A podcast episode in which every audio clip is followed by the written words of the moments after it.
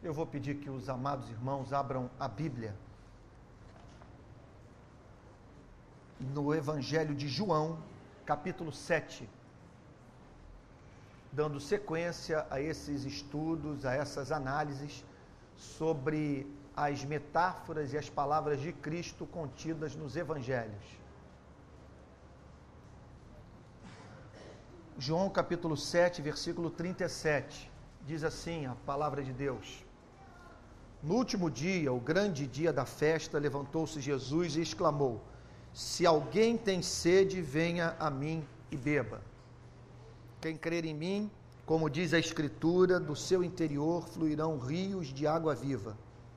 Isto ele disse com respeito ao Espírito que haviam de receber os que nele crescem, pois o Espírito até esse momento não fora dado, porque Jesus não havia sido ainda glorificado.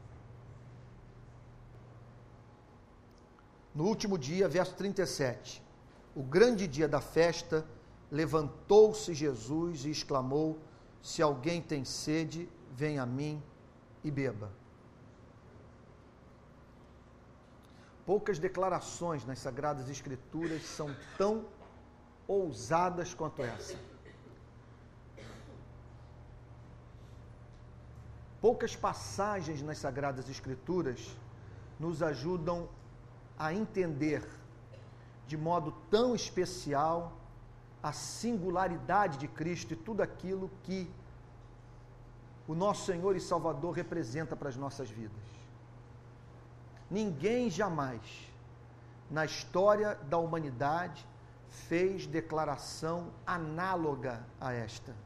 Se alguém tem sede, vá a Deus e beba. Não foi isso que ele disse ou procure cumprir os mandamentos, ou frequente uma igreja, ou tome a decisão de se tornar uma pessoa profundamente religiosa. Se alguém tem sede, venha a mim e beba. Então, essa passagem só existe nas Sagradas Escrituras porque, de fato, o nosso Senhor e Salvador Jesus Cristo é tudo aquilo que a palavra de Deus afirma e que é atestado por ele que ele é. Seria uma desumanidade Cristo fazer uma promessa como essa e não poder cumpri-la, pois esta promessa relaciona-se aquilo que de mais intrínseco a natureza humana possa existir. Porque Cristo toca numa questão central da sua e da minha vida. Se alguém tem sede, venha a mim e beba. Cristo destaca o fato de que nós podemos estar vivendo uma espécie de vida cuja característica maior é a forte certeza de que nós carecemos de algo que não temos. Uma vida marcada pela presença de alguma espécie de insatisfação. E insatisfação tal que pode ser comparada a essa experiência tão conhecida de todos nós experiência da sede. Se alguém tem sede, venha a mim e beba.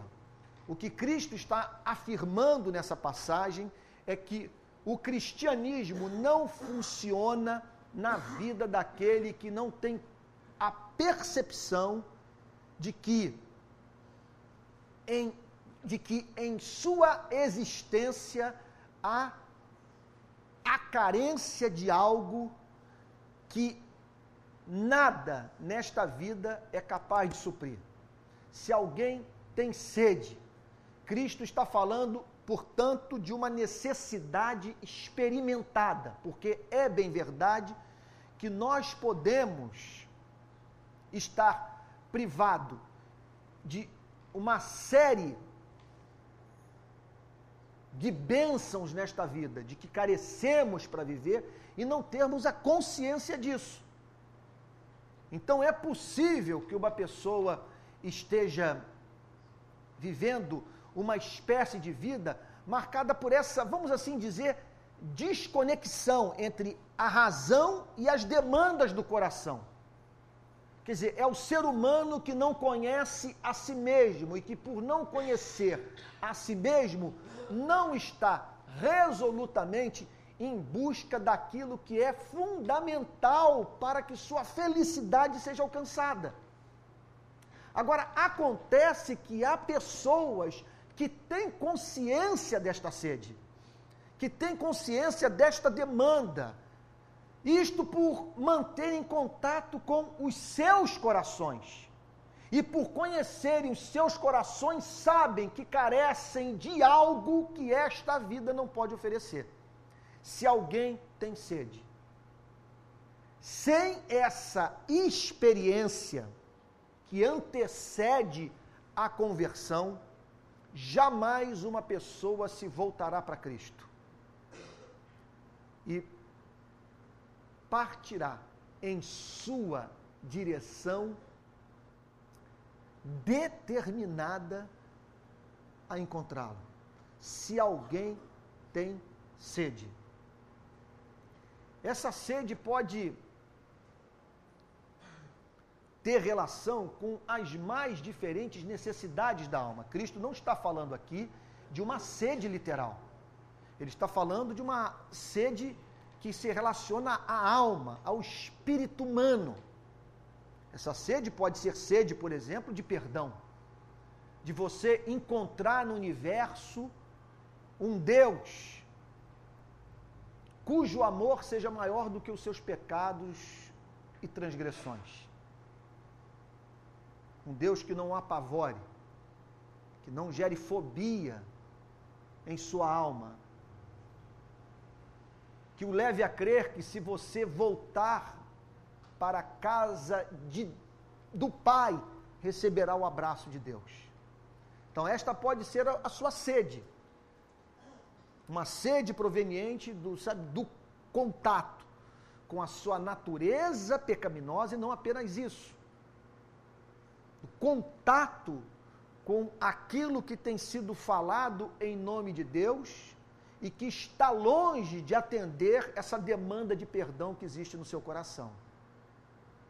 Quando Cristo diz: Se alguém tem sede, venha a mim e beba, ele está se dirigindo a homens e mulheres que se encontravam sob o fardo insuportável da culpa e da consequente expectativa de juízo.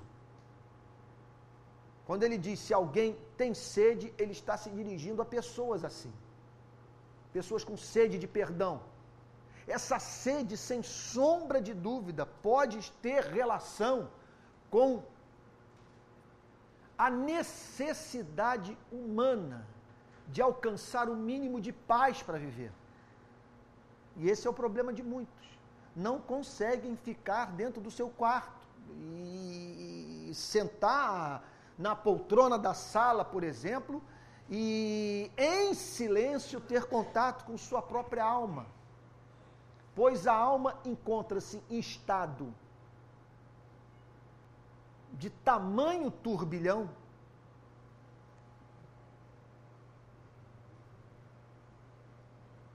e o sofrimento é tamanho que a última coisa que você quer na vida é ouvir a voz do seu coração.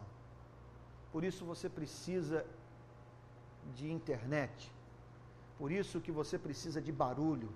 Por isso que você vive nesse frenesi, sujeito a uma agenda que não lhe permite ter tempo em solitude com seu próprio coração. Pois quando você está sozinho, você se angustia.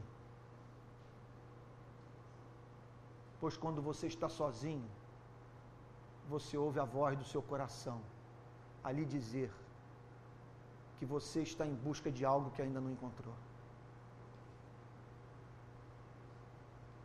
Sede de paz. Sede de paz.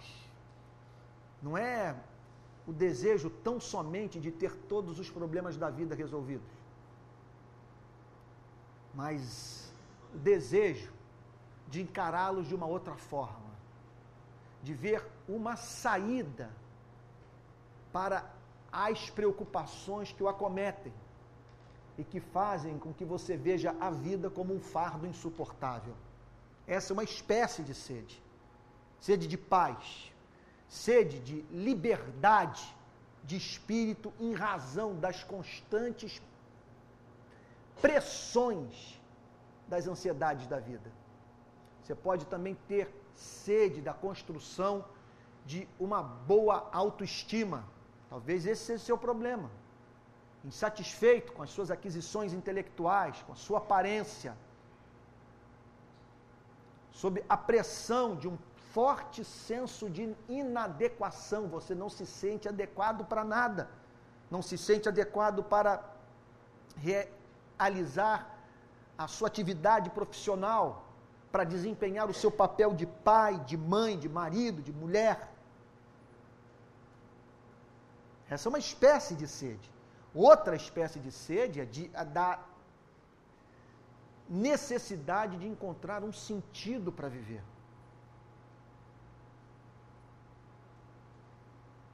É o desespero existencial de você olhar para o universo que, em razão da realidade da morte, parece se configurar para a sua vida como um grande absurdo.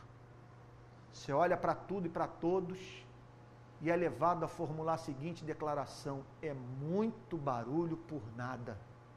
Estamos correndo atrás do vento porque com o túmulo nós teremos que nos afastar de tudo aquilo que nós amamos. Isso é uma outra espécie de sede. Se alguém tem sede. Essa é uma condição, portanto, sine qua non para que uma pessoa tenha um encontro com Cristo. O que Cristo está dizendo é que ninguém o encontrará enquanto não o procurar, tal como ansiosamente procuraria uma fonte de água no deserto. Se alguém tem sede. Olhe que Cristo, para nos ajudar a entender qual é a precondição da alma para o encontro com Deus, escolhe uma experiência biológica para ilustrar o ponto. E ele escolhe então essa experiência, a experiência da sede, que trata-se é, de algo que é capaz de mobilizar o todo do nosso ser para sua obtenção. Em seguida, Cristo diz: Se alguém tem sede, venha a mim e beba. Então, mais uma vez, nós nos deparamos com o caráter pessoal do cristianismo. O cristianismo não se trata de moralidade, não se trata de encontro com a instituição religiosa. Eu vou até mais além: cristianismo não significa tão somente leitura da Bíblia, participação da ceia do Senhor ou batismo. Ou regularmente separar as manhãs de domingo para ouvir um pastor pregar. Cristianismo é um encontro pessoal com Deus na pessoa de nosso Senhor e Salvador Jesus Cristo. Se alguém tem sede, venha a mim. É um encontro pessoal. É uma demanda da alma, da qual você tomou consciência e que o leva a apaixonadamente procurar ir, procurar a Cristo em busca de satisfação. Note que tanto a sede quanto à percepção de que aquilo de que você carece só poderá ser encontrado em Cristo são fundamentais para que você o procure. Você jamais o procurará, conforme diz a Bíblia, com todo o seu coração, alma, força e entendimento, enquanto você não perceber essas duas verdades, de que você tem sede por algo que não é desse mundo. E que essa sede só pode ser saciada na pessoa de nosso Senhor e Salvador Jesus Cristo. Em seguida, ele prossegue dizendo: Quem crer em mim. Então, ele agora expressa com muita clareza qual é o meio para que nós possamos ter esta sede saciada nele. O meio é chamado nessa passagem das Sagradas Escrituras de fé. Quem crer em mim, crer em Cristo nesse sentido, não se trata de tão somente crer na existência de Deus ou na historicidade de Cristo. A Bíblia diz que os demônios creem e tremem. Crer em Cristo, no sentido expresso por esse verso 38, significa confiar em Cristo. Significa ter certeza de que Sua palavra é verdadeira, de que Sua promessa é real. É você ouvir, por exemplo, a exposição da parábola do filho pródigo e estar certo de que aquilo que Cristo ensinou na bendita parábola corresponde à exata realidade dos fatos. O Deus que existe é tudo aquilo que Cristo ensinou e que está registrado nos evangelhos. Esse Deus encantador que nos estimula a prática do louvor, da adoração, do culto, da busca apaixonada pela sua presença. Então, se alguém tem sede, vem a mim beba. Quem crer em mim, quem confiar em mim, quem colocar a sua esperança na minha vida, quem crer em mim, como diz a Escritura, e aqui Cristo então se faz valer de uma doutrina associada a uma promessa do Antigo Testamento. Ou seja, aquilo que o Antigo Testamento fala sobre uma outra pessoa da divindade. Olha o que, que ele diz: Quem crer em mim, como diz a Escritura, do seu interior fluirão rios de água viva. Então, Cristo está descrevendo nesta passagem o que haverá de acontecer com a alma daquele que de fato colocar toda a sua confiança nele. Essa experiência poderá ser comparada justamente a isso. Do seu interior fluirão rios de água viva. É muito nós poderíamos falar sobre isso, mas não resta dúvida de que, que o que Cristo está descrevendo nesse verso 38 é a experiência da mais concreta felicidade a partir de uma alegria que tem a sua sede no âmago do espírito humano. Olha o que, é que ele diz: do seu interior fluirão rios de água viva. Quer dizer, será algo que acontecerá na sua alma, não uma alegria passageira, mas algo que se estabelecerá no seu coração. Quer dizer, uma alegria visceral que terá a ver com as suas entranhas algo para o qual você encontrará uma razão de ser, que o convencerá intelectualmente e que haverá de extrapolar toda e qualquer análise racional. Porque a alegria que a Bíblia promete para o cristão é uma alegria que excede a todo entendimento. Do seu interior fluirão rios de água viva é tudo o que você quer. É a sensação de plenitude. É a certeza de que você encontrou um lugar no universo. É segurança, é a reconstrução da autoestima, é perdão. É poder dizer em paz me deito e logo pego no sono, porque Senhor, só tu me fazes repousar seguro. Rios de água viva. Agora, acontece que nós somos introduzidos nesta passagem à dimensão mística do cristianismo. E nós não podemos, em nome da respeitabilidade intelectual, fugirmos deste fato, de que há uma dimensão mística, experimental no cristianismo. Em outras palavras, nós não podemos transformar o cristianismo em mera filosofia. Não se trata apenas de um conjunto de doutrinas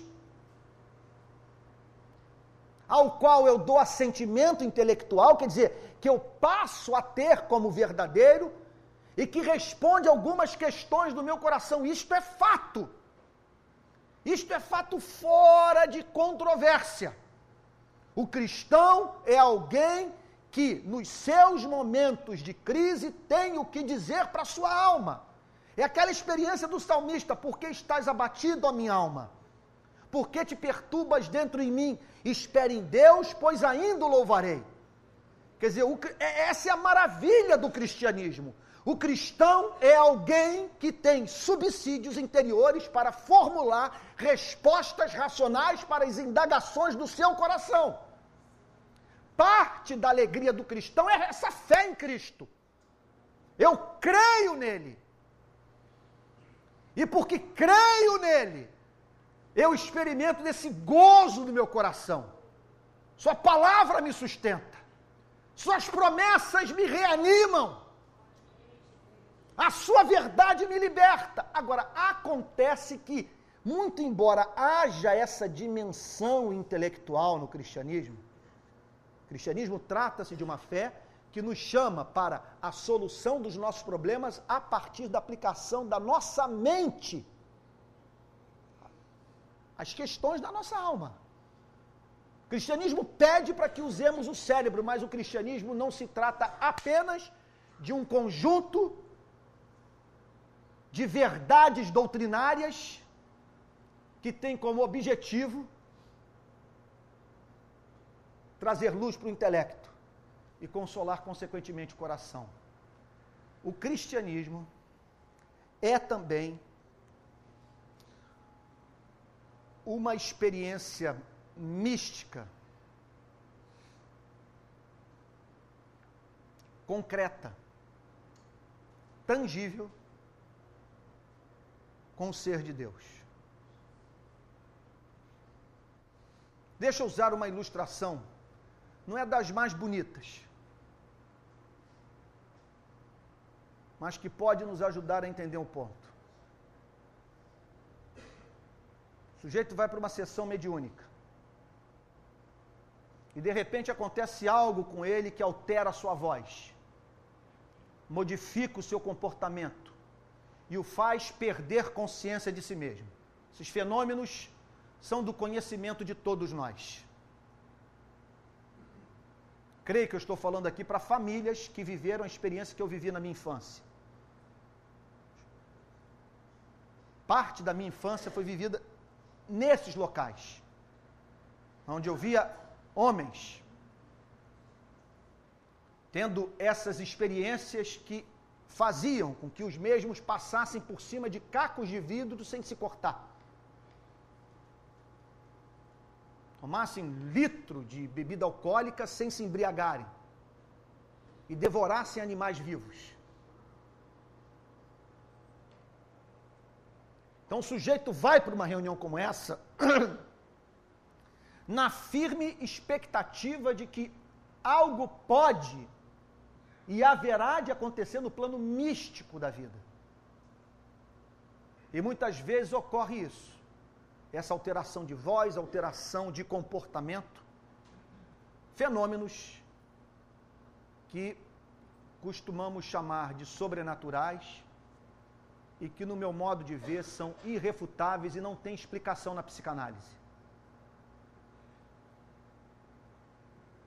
Muito embora tenhamos que admitir que parte dessas manifestações nada mais são do que sintomas de um estado neurótico.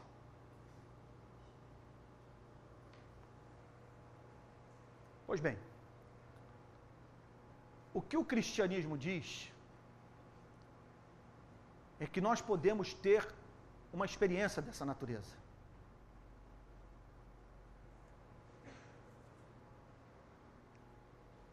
Que nós podemos experimentar concretamente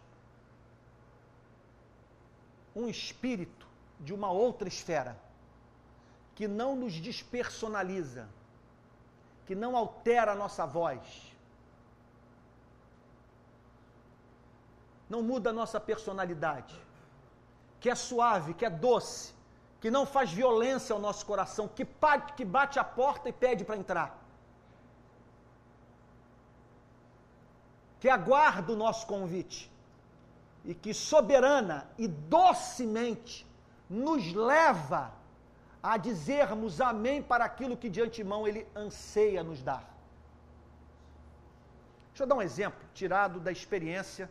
Acho que depois de muitos meses eu volto a mencionar aqui o nome do grande Martin Lloyd Jones. Há muito tempo acho que eu não menciono o nome dele aqui. Mas Martin Lloyd Jones fala, em mais de uma ocasião, de uma experiência que muito impressionou na sua igreja. Qual a experiência? Uma mulher vinda da, do Espiritismo,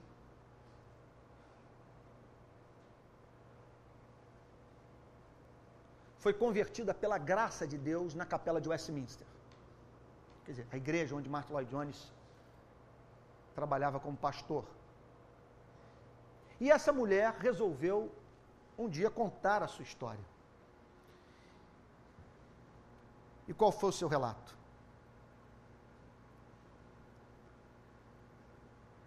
Quando eu entrei aqui na capela de Westminster, eu tive uma experiência muito parecida com as experiências que eu tinha nas minhas sessões espíritas. Eu senti uma presença sobrenatural. Quer dizer, acima da natureza, algo místico. Senti um poder em minha vida. Só que com uma diferença. Era um poder bom. Esse era o ponto. Um poder bom. Por que, que eu estou dizendo tudo isso? Por que, que eu estou falando sobre essa natureza mística do cristianismo? Porque nessa passagem, o Senhor Jesus Cristo, com muita clareza, nos ensina. Gente, estamos entrando agora no âmago do cristianismo, da experiência cristã, do que Deus tensiona para a sua e para a minha vida a partir do encontro com Jesus. Notem bem, o encontro é com uma pessoa, não com uma instituição religiosa. Se alguém tem sede, venha a mim, não ao pastor, não à igreja presbiteriana. Embora tudo isso tenha uma função a desempenhar nas nossas vidas, por isso que essa instituição existe. Mas o que ele diz é: venha a mim. É um contato pessoal com ele. E beba, pois, como diz a Escritura, do seu interior fluirão rios de água viva. Agora, acontece que o evangelista João, que redigiu esse texto, fez um comentário à declaração de Cristo. Pois ele havia ouvido no contato pessoal com Cristo. Isso é história, gente. Isso aconteceu no tempo e no espaço há dois mil anos. Dois mil anos atrás, um homem chamado João teve convívio de três anos com uma pessoa maravilhosa, perador de milagres, em cujos lábios dolo algum foi achado, que é chamado de lírio dos vales, estrela da manhã ele conviveu com esse ser durante três anos e ouviu em algum ponto do seu ensinamento algo que o ajudou a entender o sentido mais profundo do que Cristo estava dizendo. Se alguém tem sede, vem a mim e beba. E como diz a Escritura, do seu interior fluirão rios de água viva. Agora, olha o comentário de João. É como se fosse uma nota de rodapé num livro. Ele agora nos ajuda a entender sobre o que Cristo estava falando. Isto ele disse com respeito ao Espírito, que haviam de receber os que nele crescem, pois o Espírito até esse momento não fora dado, porque Jesus não havia sido ainda glorificado. Eu não quero me ater ao todo desse verso. Não temos tempo para isso. É, é, é muita glória e muita informação para um único sermão. Tão somente eu quero destacar o fato de que Cristo afirma nesta passagem de que essa cachoeira de vida relaciona-se à presença sobrenatural. Notem bem, do Espírito Santo no coração de um homem, no coração de uma mulher. Ele, diz, ele disse isso com respeito ao Espírito que haviam de receber os que nele crescem. Então, o que Cristo está dizendo, notem bem, é que há uma dimensão racional e uma dimensão experimental no cristianismo. Que o cristianismo nos chama a pensar sobre Deus, a crer em algumas coisas e provar do poder destas mesmas verdades no coração, mas o cristianismo vai além. O cristianismo é contato real, contato imediato. Quando eu digo imediato, é sem meio algum, contato imediato. Existe contato imediato, existe contato imediato. O que Cristo está dizendo é que há esta possibilidade de uma pessoa ter um contato imediato com Deus. Sem meio algum, não é conhecer Deus de tabela, mas é conhecer Deus a partir de uma experiência que se dá no coração e que Cristo chama de um contato com a pessoa do Espírito Santo. O Espírito Santo. E aqui nós somos remetidos para a doutrina do batismo com o Espírito Santo. Essa profecia do verso 39 se cumpriu em Atos capítulo 2. Eu vou pedir que vocês abram a Bíblia comigo em Atos capítulo 2.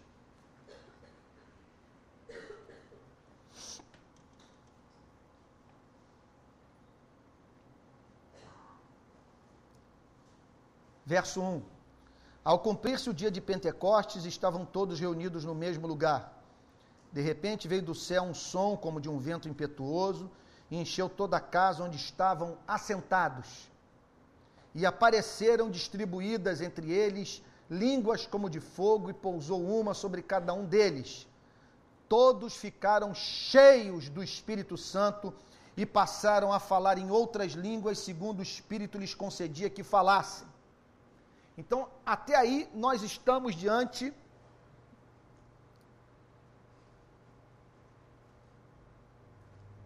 da descrição do cumprimento da promessa.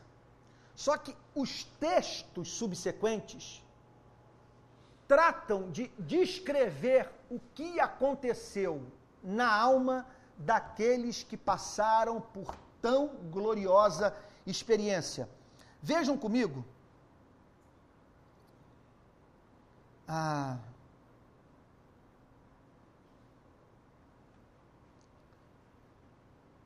Verso 5.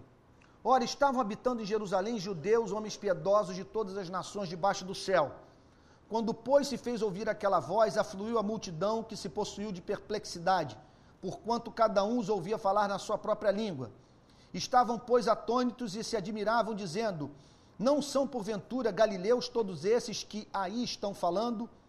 Como os ouvimos falar, cada um em nossa própria língua materna? Partos, medos, elamitas e os naturais da Mesopotâmia, Judéia, Capadócia, Ponto e Ásia, da Frígia e da Panfilha, do Egito, das regiões da Líbia, nas imediações de Cirene, romanos que aqui residem, tanto judeus como prosélitos, cretenses e arábios, como os ouvimos falar em nossas próprias línguas as grandezas de Deus. Então, aqui está uma descrição bem definida da experiência. Não apenas dizendo, notem bem, o que ocorre na alma que recebe essa infusão do Espírito Santo, como também nos dando subsídios para discernirmos se de fato a experiência mística pode ser, sem margem de dúvida, chamada de batismo com o Espírito Santo. O que João, ou melhor, o que Lucas está dizendo nesta passagem, que é o autor do livro de Atos dos Apóstolos, é que esta experiência remeteu os discípulos a declararem as grandezas de Deus. Então, notem que essa experiência sobre a qual Cristo fala, que resulta desse encontro da alma sedenta com Ele, experiência do batismo com o Espírito Santo, da selagem com o Espírito Santo, ou da visitação do Espírito Santo, é uma experiência que revela em tal proporção a beleza, a glória, as perfeições de Deus, que o coração é tomado do mais profundo encanto pela pessoa do Criador, a ponto dos lábios não conseguirem mais ficar cerrados e terem que forçosa e espontaneamente declarar as perfeições de Deus. Gente, esse é um ponto, sabe, para o qual a Bíblia nos chama a nossa atenção.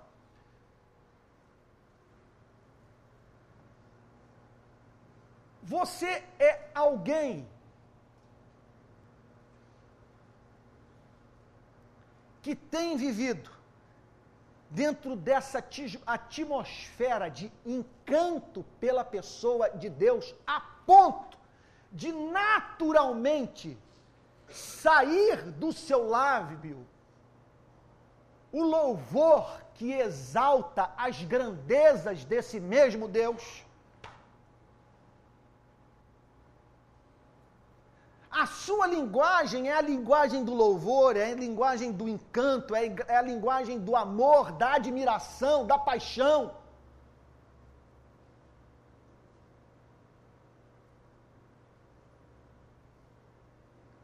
Um teste. Se essa não é a sua experiência, se a sua experiência não é aquela experiência de Jonathan Edwards, que costumava andar pelos campos, cantando louvores a Deus. Aquela experiência que ele teve por volta dos 20 anos de idade, quando ele leu o capítulo 1 da carta de Paulo, a, ou melhor, a, o capítulo 1 da primeira epístola de Paulo a Timóteo, e se deparou com esse verso glorioso, verso 17. Assim ao Rei eterno, imortal, invisível, Deus único, honra e glória pelos séculos dos séculos. Amém. Qual foi o pensamento que Jonathan Edwards é, é, é, formulou quando leu essa passagem? Está escrito no seu diário. Assim ao Rei eterno, imortal, invisível, Deus único, honra e glória pelos séculos dos séculos. Amém. Pensamento dele Quão feliz é a alma que encontrou esse Deus, e quão feliz é aquele que tornou esse bem, esse Deus único bem da sua vida, e nele fixou os seus afetos. Porque lá estava aquele rapaz, aquele adolescente, olhando para essa passagem bíblica e dizendo o seguinte: ele é um rei eterno, imortal, invisível, único, que deve ser cultuado pelos séculos dos séculos. De outras palavras, ele é absolutamente amável. Sob todos os aspectos, ele é adorável. Ora, um homem pode olhar para uma mulher e dizer, ela é bela, mas não é bela sobre todos os aspectos. Da mesma forma, uma mulher pode olhar para um homem e dizer, esse homem é formoso, mas ele não é formoso sobre todos os aspectos. Você pode olhar para a cidade do Rio de Janeiro e dizer essa cidade é bela, mas ela não é bela no todo da sua geografia. Uma é a beleza da Zona Sul, outra é a beleza do subúrbio. Uma é a beleza da Praia da Barra.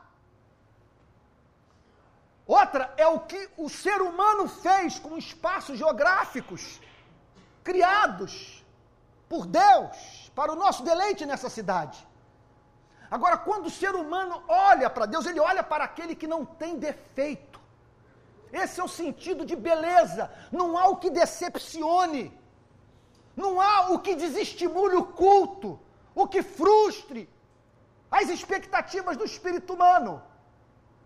Então, o que o Lucas está dizendo é que quando uma pessoa é batizada com o Espírito Santo, quando tem essa experiência mística, sai dos seus lábios naturalmente expressões de louvor a Deus. E se a sua linguagem não é a linguagem do louvor, você precisa ser batizado com o Espírito Santo. Você está vazio do Espírito Santo. Você precisa de Deus. Se você tivesse contato com o seu coração, você compreenderia que você carece de algo. Pelo qual seu coração clama e você desconhece. Julgando que você está precisando mesmo é de férias na Europa. E que você ficaria muito feliz se pudesse fazer aquela viagem com a sua família naquele cruzeiro. Quando na verdade o que você está precisando é conhecer um Deus que o encante a tal ponto de espontaneamente sair do seu lábio a palavra que exalta a sua grandeza.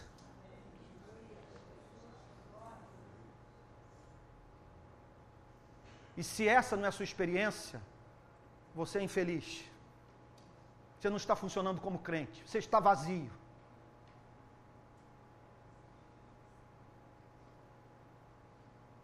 Você vai continuar comendo a comida e não vai sentir o sabor. Vai continuar inquieto, funcionando por déficit trabalhando cada vez mais a fim de conquistar cada vez mais.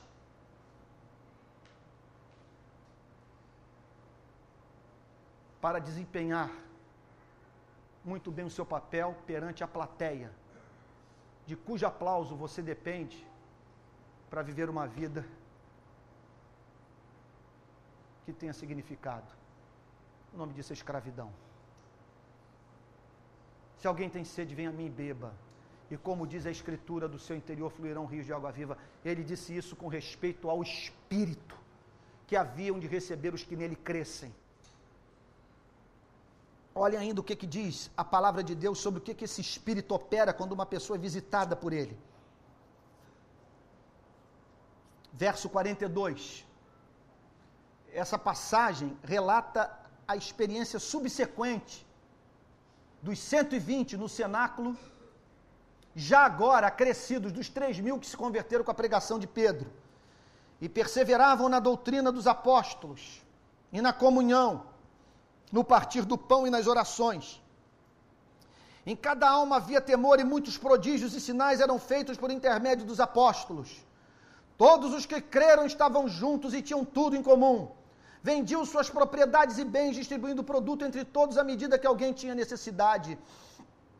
Diariamente perseveravam unânimes no templo, partiam pão de casa em casa, tomavam suas refeições com alegria e singeleza de coração, louvando a Deus e contando com a simpatia de todo o povo. Louvado seja o nome do Senhor. Enquanto isso, acrescentava-lhes o Senhor dia a dia os que iam sendo salvos. Uma outra passagem que revela que esta experiência pode ser acrescida ou pode ser reeditada. Que não se trata de algo que acontece num ponto da nossa história e que não se repete jamais, tornando-se assim apenas a, a lembrança saudosa de uma experiência gloriosa que não volta mais. Olha o que, que diz aqui, capítulo 4 agora. A igreja está sendo perseguida autoridades públicas se levantando contra o povo de Deus. Então, a igreja propõe uma reunião de oração. E olha o que, é que acontece nessa reunião de oração, no verso 23, reunião de oração, gente. Uma vez soltos, procuraram aos irmãos e lhes contaram quantas coisas lhes haviam dito os principais sacerdotes e os anciãos. Ouvindo isso, unânimes levantaram a voz a Deus e disseram: Tu, soberano Senhor, que fizeste o céu, a terra, o mar e tudo que neles há, quando a igreja está debaixo do Pentecoste. Essa é, é, é a exata experiência. O Deus ao qual a igreja cultua é o soberano Senhor, que fez o céu, a terra, o mar e tudo que neles há que disseste por intermédio do Espírito Santo, por boca de nosso pai Davi, teu servo, porque se enfureceram os gentios e os povos imaginaram coisas vãs. Levantaram-se os reis da terra e as autoridades ajuntaram-se a uma contra o Senhor e contra o seu ungido. Porque verdadeiramente se ajuntaram nesta cidade contra o teu santo servo Jesus, ao qual ungiste, Herodes e Pôncio Pilatos, com gentios e povos de Israel para fazerem tudo que tua mão e o teu propósito predeterminaram. Isso é muito encantador, gente. Não há mais espaço para dúvidas, as dúvidas são dissipadas. Aprende-se mais naquele dia sobre a obra do Espírito Santo, sobre teologia, do que em 20 anos de seminário, para fazerem tudo que tua mão e teu propósito predeterminaram. Agora, Senhor, olha para as suas ameaças e concede aos teus servos que anunciem com toda intrepidez a tua palavra. Não é tenha pena de nós, tenha misericórdia de nós, Senhor. Veja o nosso sofrimento, como que tu, sendo um Deus bom e todo-poderoso, permite que pessoas nos persigam. Não, essa não era a linguagem. Não era a linguagem da murmuração, a linguagem do desânimo, a linguagem do fracasso, da capitulação perante os problemas da vida era a linguagem da glória, da soberania, de um povo vitorioso, não de homens e mulheres vivendo numa instituição chamada de hospital, mas homens e mulheres que se viam diante de um grande comandante e que se sentiam partícipes de um glorioso exército que fora chamado por Deus para transformar o mundo. Amém. Olha o que, é que o texto diz para fazerem tudo que tua mão e teu propósito, o teu propósito predeterminaram. Agora, Senhor, olha para as suas ameaças. Só olha, Senhor. Olha para as suas ameaças, porque eles estão dizendo, porque que eles querem fazer com as nossas vidas. E concede aos teus servos que anunciem com toda intrepidez a tua palavra. Não é olha para as suas ameaças para que não soframos.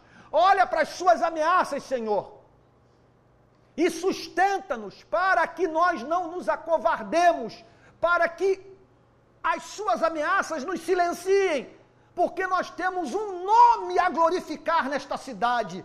Olha o que, que o texto diz: concede aos teus servos que anunciem com toda intrepidez. Anunciar com toda intrepidez é anunciar em tempo de paz, em tempo de guerra. É anunciar o evangelho com baioneta, com fuzil apontado para a cabeça Intrepidez é não se silenciar, é não se acovardar, é dizer: esse Deus soberano é por nós, e se Ele é por nós, quem será contra nós? E o texto prossegue dizendo de modo glorioso, verso 4. Opa, caí aqui no Evangelho de João, a página da Bíblia virou, por isso que eu não estou achando nada aqui. Ainda, verso, capítulo 4, e agora, Senhor, olha para as suas ameaças e concede aos teus servos que anunciem com toda a intrepidez a tua palavra, enquanto, coisa linda, estendes a mão para fazer curas, sinais e prodígios, por intermédio do nome do teu santo servo Jesus. Não tinham medo de nada. E aí o que, que aconteceu naquela reunião de oração? Aconteceu na reunião de oração. Não espere por isso no barra shopping enquanto você gasta tempo com vitrine. Isso é coisa de reunião de oração. Olha o que, que o texto diz. Tendo eles orado, tremeu o lugar onde estavam reunidos. Só que o epicentro do terremoto era o coração da igreja. Todos ficaram cheios do Espírito Santo, foram novamente batizados, ou selados, ou revestidos, e com intrepidez. Por que intrepidez? Porque tinha gente querendo matar os discípulos, e eles não ficaram calados anunciavam a palavra de Deus. Essa é uma experiência tão gloriosa que, de uma certa forma, não há circunstância que impeça o crente, quando tomado pelo Espírito Santo, de louvar a Deus. Olha o que, que diz o capítulo 13 do Evangelho de Lucas, ou melhor, de Atos dos Apóstolos. Ou melhor, capítulo 16 de Atos dos Apóstolos. Verso 19.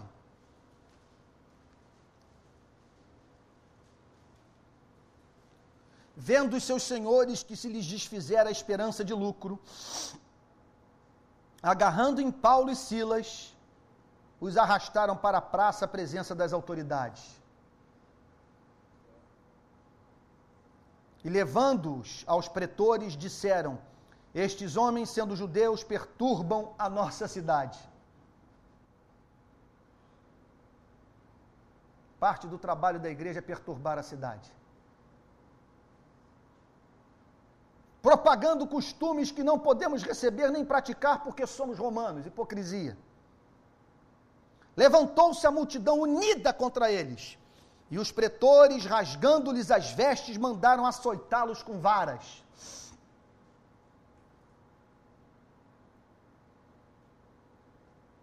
E depois de lhes darem muitos açoites, os lançaram no cárcere, ordenando ao carcereiro que os guardasse com toda a segurança.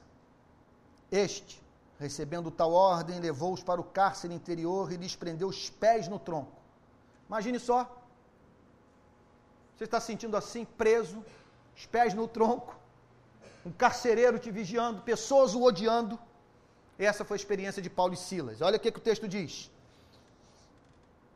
Por volta da meia-noite, por volta da meia-noite, lá estavam eles acordados e com insônia. Eles não conseguiam dormir. Mas porque estavam ansiosos, angustiados, com medo das autoridades romanas. Por volta da meia-noite, Paulo e Silas oravam e cantavam louvores a Deus, e os demais companheiros de prisão escutavam. Você imagina a cena, gente. Vários presos, com os pés no tronco, acorrentados, aguardando a aplicação da pena capital. E entre eles dois, que meia-noite revezavam em oração e louvores, expressões de adoração e culto ao Deus que existe.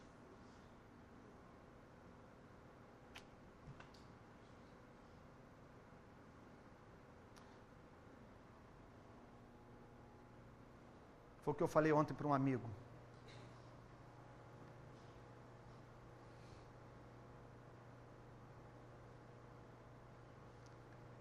as provas pelas quais o cristão passa,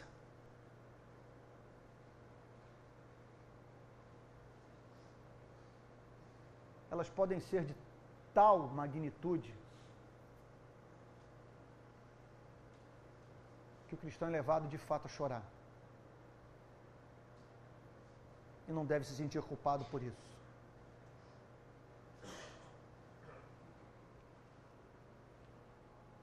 Contudo,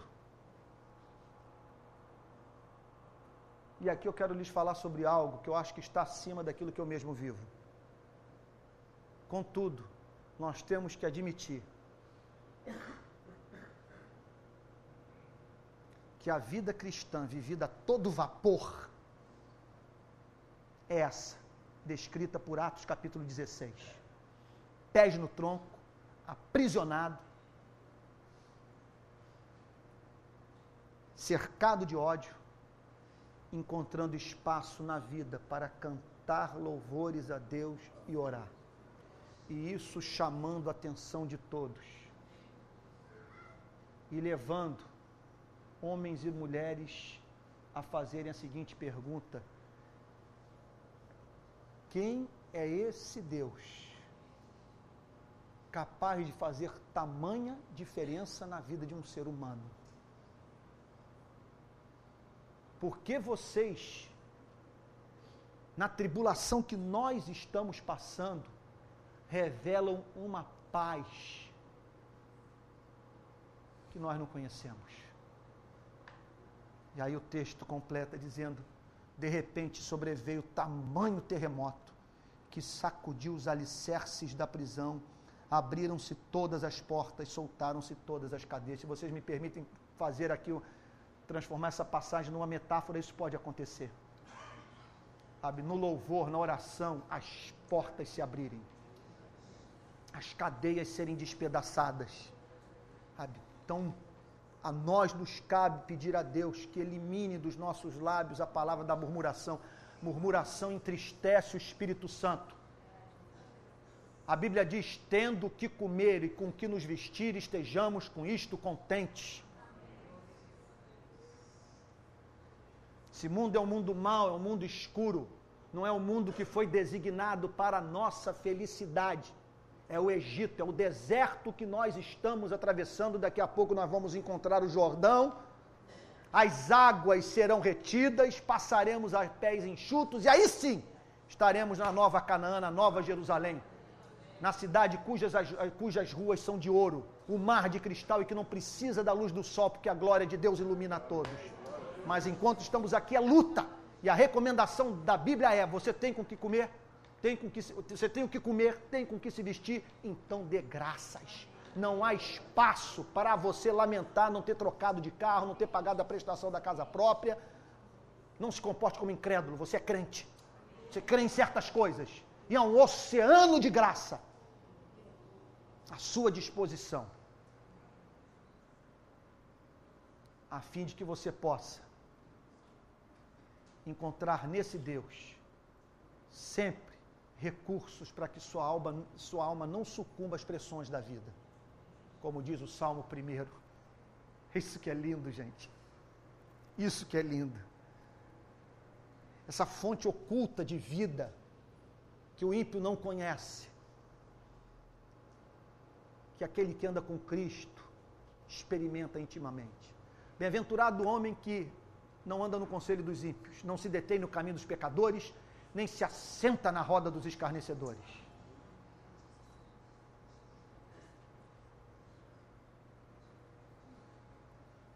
Porque ele é como a árvore plantada junto às águas, que no devido tempo dá o seu fruto, cuja folhagem não murcha. Irmãos amados,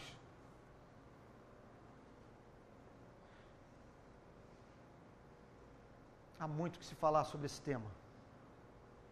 Se alguém tem sede, venha a mim e beba, pois, como diz as Escrituras, do seu interior fluirão rios de água viva. Ele disse isso com respeito ao Espírito que haveriam de receber os que nele crescem. Cristianismo não é só pensar sobre Deus, é ser batizado com o Espírito Santo. E eu não estou aqui me dirigindo a gente fanática, que não usa o cérebro e suscetível a esse tipo de experiência que não vem acompanhada de uma adequada base racional. Eu estou falando de você passar por aquilo que o filósofo francês Pascal passou. Que num determinado ponto de sua vida, depois de toda a filosofia que pôde elaborar, ele foi levado a dizer: fogo, luz. Conheci o Deus não dos filósofos, mas o Deus de Abraão, de Isaac e de Jacó. Contam que Tomás de Aquino, o grande gigante da, da, da vida intelectual da Igreja Católica, passou pela mesmíssima experiência, que o fez considerar toda a sua suma teológica como algo, em termos de conhecimento da verdade, inferior àquilo que ele passara a conhecer depois de ter experimentado essa presença mística de Deus em sua vida. Então procure, busque, peça a Deus conhecimento da verdade. Depois peça a Deus que o assegure da veracidade da verdade. Em seguida, clame a Ele para que a verdade seja aplicada no seu coração pelo Espírito Santo. E que ela o domine, que ela o envolva, que ela gere em seu coração alegria indizível e cheia de glória. Peça a Deus que você funcione como crente e que você prove dessa alegria que é prometida na Sua palavra. A mesma alegria que esteve presente na vida de Paulo e Silas, meia-noite, meia-noite, quando ambos encontravam-se aprisionados e contudo podiam orar e cantar louvores a Deus. Essa é a vida para a qual Deus nos chama, meus amados irmãos. Aqui está a promessa, feita por aquele que não mente. Se alguém tem sede, você se sente sedento? Então vá a Cristo, confie nele e espere essa manifestação definida da sua vida. Espere, espere, essa coisa pode vir assim, subitamente. O importante é que você esteja procurando. O importante é que você queira, que você almeje, que você se coloque naquele estado de expectativa e preparando assim o terreno do seu coração para receber essa chuva da graça. Essa coisa pode vir de repente. Deixa eu contar uma ou duas experiências. Uma que eu já mencionei aqui. Foram 30 segundos a um minuto de glória na parte de trás, no ônibus que se dirigia de Niterói para São Gonçalo, numa época em que eu era estudante de teologia, filho de pais pobres e precisava de dinheiro para comprar os meus livros e fui vender plano de assistência médica da Unimed em São Gonçalo. E na parte de trás daquele ônibus, isso eu nunca vou me esquecer, Deus sabe que eu não minto. Eu provei a maior alegria da minha vida. Essa alegria eu não tive quando eu me casei, quando os meus filhos nasceram, quando fui ordenado pastor. Nada se compara ao que eu experimentei naquele ônibus, eu não tenho palavras para descrever. A presença do Cristo ressurreto, os céus se abrindo, e você provando de uma alegria que não é desse mundo. Ou numa outra ocasião que eu vinha no meu carro, dirigindo meu automóvel, saindo da casa do meu pai, os poucos meses antes da sua morte. E quando eu cheguei no meu bairro, ouvia um velho hino, hino favorito do pregador americano Billy Graham, que ele usava sempre na hora do apelo das suas campanhas evangelísticas. Manso e suave, Jesus está chamando, chama por ti e por mim. E no momento eu ouvi aquela estrofe do hino que diz: Passam-se os dias, as horas se passam, passam por ti e por mim. Transes de morte por fim nos esperam, vem tanto a ti contra mim. Oh, não desprezes o que ele está dando. Alma cansada vem já. Quando eu ouvi alma cansada, me veio um quebrantamento. Eu no volante do carro, mas fui tomado de tamanha comoção que quando eu cheguei na porta do meu condomínio, eu falei: eu não posso entrar por essa rua porque eu não, não, não, não, me sentiria confortável de chegar nesse estado, sabe, é, de, de, de, de descontrole. Não seria descontrole, de comoção na portaria do meu condomínio. E passei com o carro, fui para um bairro mais adiante, fiz o contorno, passei de novo pelo meu bairro e fiquei 40 minutos aproximadamente no volante do meu carro, sem conseguir parar de chorar. E num ponto da viagem, o Espírito Santo pegou João 3, é por isso que eu gosto tanto desse versículo. Porque Deus amou o mundo de tal maneira, e ficou aquela coisa na minha cabeça, de tal maneira, de tal maneira, não peçam para eu explicar, de tal maneira, de tal maneira, de tal maneira. E aí eu me lembro que eu, quando eu cheguei na praia de Piratininga, era de noite, eu via no meu carro, eu olhava para o mar, para aquela escuridão, e a maior convicção de pecado que eu senti em toda a minha vida. Porque subitamente eu me vi diante de um ser amabilíssimo, santíssimo, dulcíssimo, e não pude, não conseguia compreender como que a humanidade foi capaz de perder o encanto por ele. E entre essas pessoas que perderam o encanto por ele, eu. Como não amar ser tão excelente? Isso pode acontecer. Pode pegá-lo de surpresa. Agora, você precisa ter sede. Você precisa compreender que não tem profissão, não tem casamento, não tem namorado, não tem namorada, não tem dinheiro, não tem riqueza dessa vida que possa saciar essa sede. Que só pode ser suprida em Cristo. E isso mediante essa experiência definida com o Espírito Santo. Vamos ficar de pé e vamos orar.